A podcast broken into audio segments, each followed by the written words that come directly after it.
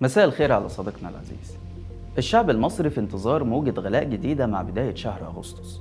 بشرنا بيها وزير النقل كامل الوزير في مداخلة ليه مع الإعلامي عمرو أديب. لما قال له إحنا في مأزق يا أستاذ عمرو ما قدمناش حلول غير يا إما نستدين يا إما نرفع الأسعار. بس في الحقيقة إنه إحنا بنعمل الاتنين طول السنين اللي فاتت. بنستدين وبنرفع الأسعار على المواطن المصري. والنتيجة زي ما إحنا شايفين من مأزق لمأزق تاني. ونحن في مأزق كلام آه، آه، يعني نهائي وكلام واضح. نحن في مأزق. إحنا في مأزق؟ طب هنعمل إيه؟ ما قدام ما فيش حل غير حل من اثنين يا إما نستدين يا إما نحرك سعر التذكرة شوية. كامل الوزير الراجل العسكري اللي قفز بالباراشوت من الهيئة الهندسية بتاعة الجيش لوزارة النقل على أمل إنه ينقذ الوزارة اللي معروف عنها إنها وزارة الكوارث. وده بسبب حوادث القطورات اللي بيروح فيها آلاف المصريين. وإنها كمان كانت من أقل الوزارات إنفاقا كلنا شفنا السيسي هو بيقول بدل ما أحط 10 مليار جنيه في تطوير السكة الحديد ده أنا أحطهم في البنك وآخد عليهم فوائد أحسن. تخيل إنه كان بيقول كده في تعليقه على حادث قطارين في الإسكندرية مات فيه 49 مواطن وبعدها طلب من الوزير إنه يزود أسعار التذاكر عشان يجيب منها تكلفة التطوير. ومحدش بقى يقول لي أنا غلبان مش قادر لأن أنا كمان غلبان مش قادر. كل ده طبعا كان قبل ما كامل يروح الوزارة. لأنه من وقتها وخطة ارتفاع الأسعار انتعشت جدا. تذكرة المترو مثلا اللي كانت من خمس سنين بجنيه واحد بس بقى سعرها دلوقتي بين الخمسة وال 12 جنيه. وده من غير الزيادة الجديدة اللي معالي الوزير بيقول إنها لسه ما اتحددتش بس بيتوقع إنها تبقى جنيه واحد بس وهو بيهون منه كده. ولا كأن الجنيه ده لغاية سنة 2017 كنت تقدر تركب بيه أي عدد محطات من المترو. تخيل إن المواطن اللي معتمد على المترو كان بيصرف حوالي 40 جنيه شهريا على المواصلات. النهاردة هتلاقيه بيصرف ال 40 جنيه دي في 3 أو 4 أيام بالكتير. ده غير إنه لو ركب مواصلة تانية فعلى الأغلب هيلاقي السواق رفع التعريفة هو كمان بسبب زيادة أسعار البنزين.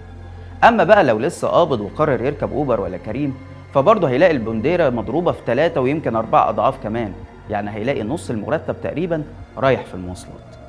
ده غير كمان معدلات الإنفاق اللي بقت مهولة في عهد كامل الوزير. وكأن السيسي ما كانش واثق في الوزراء المدنيين إنه يدخلهم معاه في بيزنس الطرق والكباري والمشاريع الكبيرة. لكن أول ما كامل جه ظهرت الفلوس وبدأ الشغل اللي من الباطن مع المقاولين يبقى علني. والرئيس هو كامل بقوا يعزموا على الحاج سعيد بثلاث كباري تكلفتهم 9 مليار جنيه فقعدت عرب كده. بس النتيجة النهائية تكون استمرار حوادث القطورات بس المرة دي ما عادش حد يقدر يلوم الوزير لأنه راجل عسكري وصاحب السيسي. فنلوم بقى السواقين وعمال المزلقانات. ويطلع مصطفى بكري يقول هيئة السكة الحديد مليانة موظفين إخوان وغيرها بقى من الحجج اللي كلنا عارفينها. ده غير كمان الديون اللي اتراكمت على الوزارة وخلت الميزانية بتاعتها تخرم بتعبير عمرو أديب. مديونين للبنك المركزي المصري ووزارة المالية وبنك الاستثمار القومي ب 88 مليار جنيه. فخامة الرئيس نفسه عارف هذه الأرقام. هو اللي ساعدنا ربنا يكرمه فيه إن إحنا 88 مليار جنيه. الوزير المثالي عند السيسي عامل زي رئيسه بالظبط. ما عندوش أي فكرة عن حاجة اسمها زيادة الموارد وأولويات الإنفاق أو إقامة مشاريع تنموية تقدر تعمل زيادة في العائد. ما يعرفش من الإدارة غير حاجتين اتنين. الأولى إنه يستلف. ودي لما بيجي يعملها بيقول لنا ما هو أنا بستلف عشان ما أرفعش الأسعار عليكم يا مصريين. أمال إيه؟ والتانية إنه يرفع الأسعار. ودي بقى لما بيجي يعملها بيقول لنا ما هو غصب عني برضه. ولا عايزيني أروح استلف بقى وأنا أصلا مش عارف اسدد الديون اللي عليا. الوزير بيشوف انه أنا عندي 3.5 مليون راكب مثلا للمترو يوميا. مش بيشوفهم مواطنين بسطاء رايحين لأرخص وسيلة مواصلات لا. هو بيشوفهم مصدر دخل للوزاره يقول لك أنا لو زودت عليهم جنيه يبقى هاخد حوالي 3.5 مليون جنيه يوميا يسدوا معايا في العجز. بس رغم كل الزيادات وكل الديون اللي خدها إلا إنه النتيجة في الآخر إحنا في مأزق يا أستاذ عمرو. فهمتك بقى معانا كده انت كمان. اطلع انت واحمد موسى وباقي الشلة قولوا للمصريين يتقشفوا شوية. بلاش بيض organic. ومش لازم يشتروا هدوم جديدة ولا يخرجوا يتفسحوا. وبلاش تخلفوا دلوقتي. واستحملوا يا مصريين. ده النبي وأصحابه كلوا ورق الشجر. بس لسان حال المواطن بيسأل نفسه. نستحمل إيه ولا إيه؟ ويا ترى هنفضل نستحمل كده لحد إمتى؟ ده بقى اللي هنحاول نعرفه معاكم في حلقة النهارده. أنا عبد الرحمن عمر وده برنامج الحكاية. لو أقدر لو أقدر آه، أنمي الموارد أكتر من كده أو أقدر أزود دخلي أكتر من كده وأقدر أقلل مصروفاتي آه، آه، أقل من كده هعمل. ولكن برضه ما زلنا مديونين. أهلا بيكم. السيسي استلم مصر رسميا سنة 2014 الديون الخارجية وقتها كانت حوالي 40 مليار دولار كده. في حواره الشهير مع إبراهيم عيسى ولميس الحديدي قال إنه عايز يغني الناس قبل ما يزود الأسعار. وإنه ما يصحش بلد بحجم مصر تكون مديونة بالشكل ده. ويا ترى يا مصريين ده اللي عايزين تورثوه للأجيال اللي جاية. بس بعد 8 سنين من حكم السيسي وصلت ديوننا الخارجية لحدود 160 مليار دولار. يعني ببساطة كده أربع أضعاف الرقم الأولاني. وكمان الأسعار كل يوم والتاني بتزيد. يا ترى ليه ده حصل؟ وإيه نتيجته على المواطن البسيط؟ أنا عايز ناخد الديون دي كمدخل لفهم السياسة الاقتصادية للسيسي واللي هي بالمناسبة السبب في أزمتنا الحالية واللي واضح كده إنها مستمرة معانا لسنين طويلة. الراجل واضح في الأول إنه ما كانش عايز ياخد الديون دي كلها بس في نفس الوقت ما كانش لاقي مصادر تمويل ذاتية للمشاريع اللي عايز يعملها خاصة إنها مشاريع عملاقة محتاجة مليارات الدولارات. إيش قناة سويس جديدة بقى وعاصمة جديدة وبنية تحتية ومونوريل وقصور رئاسية وغيرها كتير. في الحالة دي بيكون قدامك حل من اتنين.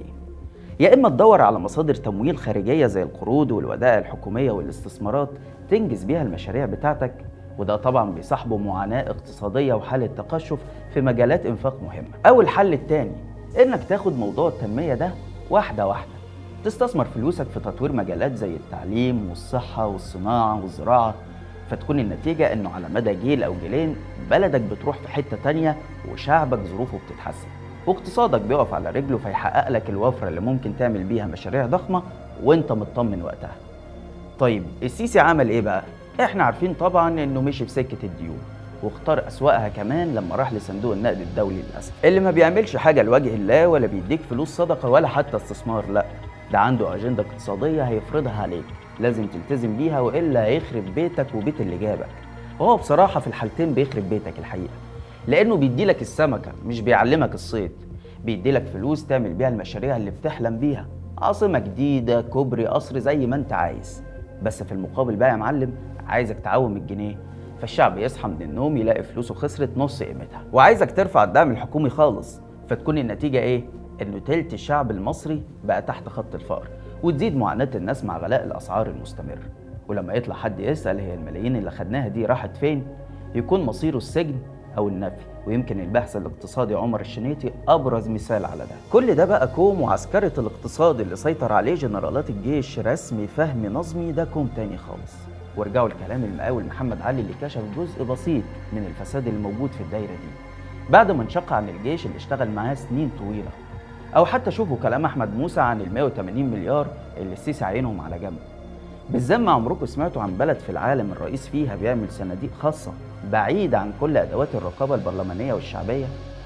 تخيلوا بقى إن ده بيحصل في نفس البلد اللي لما رئيس الجهاز المركزي للمحاسبات بيطلع يتكلم عن فساد الحكومة بيتم عزله بالمخالفة للدستور.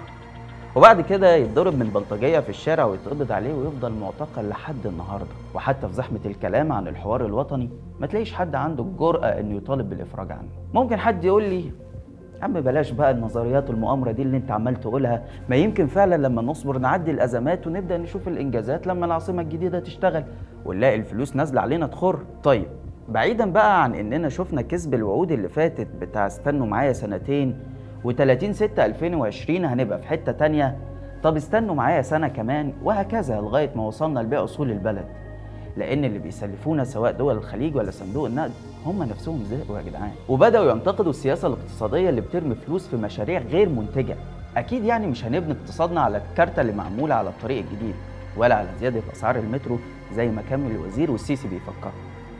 الاقتصاد يتبني على صناعة ناجحة أو زراعة بتصدر منتجاتها للخارج أو حتى تقديم خدمات للمواطن عليها القيمة شوية. وده اللي بيسميه أساتذة الاقتصاد أولويات الإنفاق. كل ده بقى وإحنا لسه ما اتكلمناش عن قطاعات حيوية زي التعليم والصحة اللي السيسي بيستخسر يصرف عليهم. وتبص تلاقي مدرس بياخد 20 جنيه في الحصة الواحدة والدكاترة بيشيلوا شنطهم ويهجوا بره البلد بسبب ضعف المرتبات وسوء الظروف اللي شغالين فيها. بس في المقابل بقى تعال نشوف حاجة بسيطة كده من مشاريع السيسي. مسجد مصر مثلا اللي في العاصمة الجديدة واللي الناس كتير اتكلمت عنه اليومين اللي فاتوا. وقبل ما تقول لي ما أكيد الناس دي مغرضة أو معارضين حتى لا يا سيدي دي الأهرام نفسها وصفحات مؤيدة هي اللي نشرت الكلام ده من باب الفشخرة. طب إيه القصة بقى؟ مسجد مصر ده السيسي بيبنيه عشان يكون بديل لمؤسسة الأزهر ويبقى المركز الروحي والثقافي في الجمهورية الجديدة. كلنا عارفين إن العلاقة بين السيسي والأزهر مش في أفضل حاجة يعني. فالراجل عايز يعمل إيه؟ يعمل مؤسسة بديلة ليه ويجيب فيها الشيوخ اللي على هواه. بس مش دي المشكلة. المشكلة إنه عشان يعمل كده قرر يبني صرح أضخم مما تتخيله. المسجد هيكون الأكبر في العالم بعد الحرمين الشريفين والمأذنة بتاعته هتكون الأعلى في مصر.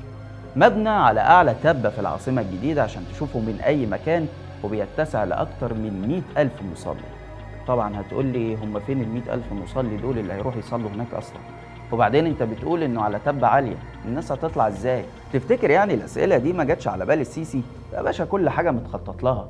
الباشا عامل أسانسيرات تطلع المصلين وعشان يكيد الأزهر فده هيكون المسجد الرسمي اللي هتطلع منه الجنازات الرسمية وهيشهد الاحتفالات الدينية. ده غير بقى اللوحات والزخارف والنجف اللي هيكون فيه واللي متكلفة ملايين الجنيهات. جنب المسجد ده هيكون الحي الحكومي اللي شركة العاصمة الإدارية التابعة للجيش هتأجره للحكومة ب 4 مليار جنيه في السنة. وجنبهم هيكون عندنا أطول ساري علم في العالم كله في ساحة الشعب. ده بقى بيحصل في بلد رئيسها بيقول إنه مش عارف يعلم ولا عارف يعالج ولا عارف يأكل شعبه بس الحاجة الوحيدة اللي بيعرف يعملها هي الفشخرة. يعرف يبني أصول رئاسية ولما الموضوع يتكشف يطلع يقول هو محمد علي بس اللي بنى أصول رئاسية ولا إيه؟ أنا باني أصول رئاسية. ويعمل جامع يسميه على اسمه الفتاح العليم ويحط صورته على العشرة جنيه الجديدة. ويعمل بقى أكبر كنيسة في الشرق الأوسط وأطول برج في أفريقيا. ويفضل بقى الشعب تايه في وسط كل ده. مش عارف إحنا فقراء قوي ولا الخير كتير يا مصريين؟ إحنا ما عندناش ثروات ولا جبنا جون يا مصريين. إحنا عملنا اكتفاء ذاتي من الغاز ولا بنستورده من إسرائيل؟ إحنا مين فيهم؟ إحنا الشعب الفقير اللي عايش عالة على الحكومة ولا إحنا نور عينيه اللي بيشحت عليه عشان يعمل له عاصمة جديدة ومونوريل وطرق وكباري؟ وصفة السيسي الاقتصاد فشلت لأنها لا في سكة إنك تاخد ديون تعمل بيها اقتصاد منتج أو تحسن بيها ظروف الشعب. فتقدر بعد كده تسدد الديون دي من فائض الإنتاج وتاخد بلدك في حتة تانية. ولا مشي في طريق الخطوة خطوة وركز على الأولويات فكانت النتيجة إيه؟ إننا لا طولنا بلح الشام ولا عنب اليمن وما بقتش المشكلة بس في إننا ما حققناش التقدم المأمول لأ. ده إحنا تراجعنا وبقت الناس تترحم على الماضي. اقتصادنا بقى منهك تماما بالديون والتضخم ونسب الفايدة المرتفعة. الناس مش قادرة تواكب الغلاء ورفع الدعم وتراجع قيمة الجنيه. السيسي نفسه ما بقاش قدامه غير يكمل في دايرة الديون اللي مش باين لها نهاية غير الإفلاس أو إنه يبيع أصول البلد ويقفل المصانع اللي شغالة. ورغم إننا بتعبير كامل الوزير في مأزق إلا إنه رجالة الجيش لسه ما شبعوش من السيطرة على الاقتصاد والبزنس بتاعهم. كل يوم بيطول أسواق جديدة. وما كانش بالذوق يبقى بالعافية. وتجربة رجل الأعمال صفوان ثابت وعيلته أبرز مثال قدامنا. الراجل اللي شركته ناجحة واخدة مكانتها في السوق المصري من سنين طويلة جدا. وهو نفسه كان يعتبر مقرب من السلطة وليه علاقات معاها ومتبرع لصندوق تحيا مصر. بس في يوم وليلة لقى نفسه في السجن هو وابنه. لمجرد إنه رفض عرض من الضباط إنه يتنازل لهم عن شقة عمره أو على الأقل يشاركهم فيه. ولما مراته طلعت تشتكي لرئيس الجمهورية فيقوم يتقبض عليها ويتحقق معاها عشر ساعات وده يؤدي بعد كده لتدهور حالتها الصحية وتتوفى. عيلة بتتدمر عشان خاطر عيون البشوات اللي عايزين يكوشوا على كل حاجة ناجحة في البلد. السيسي اللي بيتحجج بأزمة كورونا والحرب الروسية الأوكرانية ناسي إن موجات الغلاء ورفع الدعم وتراكم الديون مش حاجة جديدة وإنها بدأت مع بداية حكمه. ووصلت ذروتها في 2016 مع قروض صندوق النقد والتعويم والصدمات الاقتصادية اللي سببتها للمصريين. أنا فاكر لما تذكرة المترو سعرها زاد من جنيه ل 2 جنيه سنة 2017 الناس كانت مصدومة لأن دي زيادة قيمتها 100% تخيل بقى إنه النهاردة أقل تذكرة بخمسة وسبعة جنيه ولسه الوزير بيقول إنها هتزيد جنيه ولا اتنين. اللي هو أصلا إحنا بعد ما كنا بندفع جنيه هتلاقينا بندفع 10 جنيه. هو أي نعم ال 10 جنيه الجديدة دي شبه الجنيه وقيمتها بعد كل اللي حصل ده يا دوب تجيب جنيه. بس إحنا ما خدناش نفس الزيادة دي في المرتبات. أكيد محدش مرتبه زاد 10 أضعاف في خمس سنين. وبعد كل ده يجي السيسي وينتقد الزيادة السكانية اللي هي أصلا أفكاره الاقتصادية كلها قايمة على استغلالها. من أول كل واحد يصبح على مصر بجنيه لغاية إنه لما زود جنيه على تذكرة المترو فأنا هيدخل لي كل يوم 3 4 مليون جنيه. وفي سبيل تنفيذ بقى السياسة دي اللي طبعا زي ما إحنا عارفين مش قايمة على دراسات الجدوى اللي السيسي بيكرهها نجيب بقى مسؤولين زي كامل الوزير راجل عسكري ملوش دعوة بالسكه لا ليه حق يرفض المنصب من الأساس ولا ليه حق يعترض على أي حاجة ولا ده تخصصه أصلا أو شغله. هو بس يسمع أوامر وتوجيهات السيسي وينفذها لدرجة إنه لو نسي نفسه وحد نداه له بلقب مدني السيسي بسرعة يفكروا بهو مين؟ وجاي هنا ليه؟ إحنا الرتب ب- بتروح يا كامل ولا حاجة؟ دي تاني مرة. قلت المرة اللي فاتت سيبها ما تعديها يعني. في النهاية حابب أشكركم طبعا على تفاعلكم مع الحلقة اللي فاتت. وعايزكم تقولوا لنا في التعليقات المواضيع اللي عايزين نناقشها ونتكلم عنها. بس كده. لحد هنا والحلقة خلصت. ما تنساش إنك تقدر تسمع البرنامج بتاعنا بودكاست من الروابط اللي هتلاقيها في التعليقات وكمان اعمل لنا like و share واشترك في القناة الجديدة على اليوتيوب. واستنانا كل جمعة الساعة 8 بالليل بتوقيت القاهرة. في حلقة جديدة من برنامج إيه الحكاية. سلام.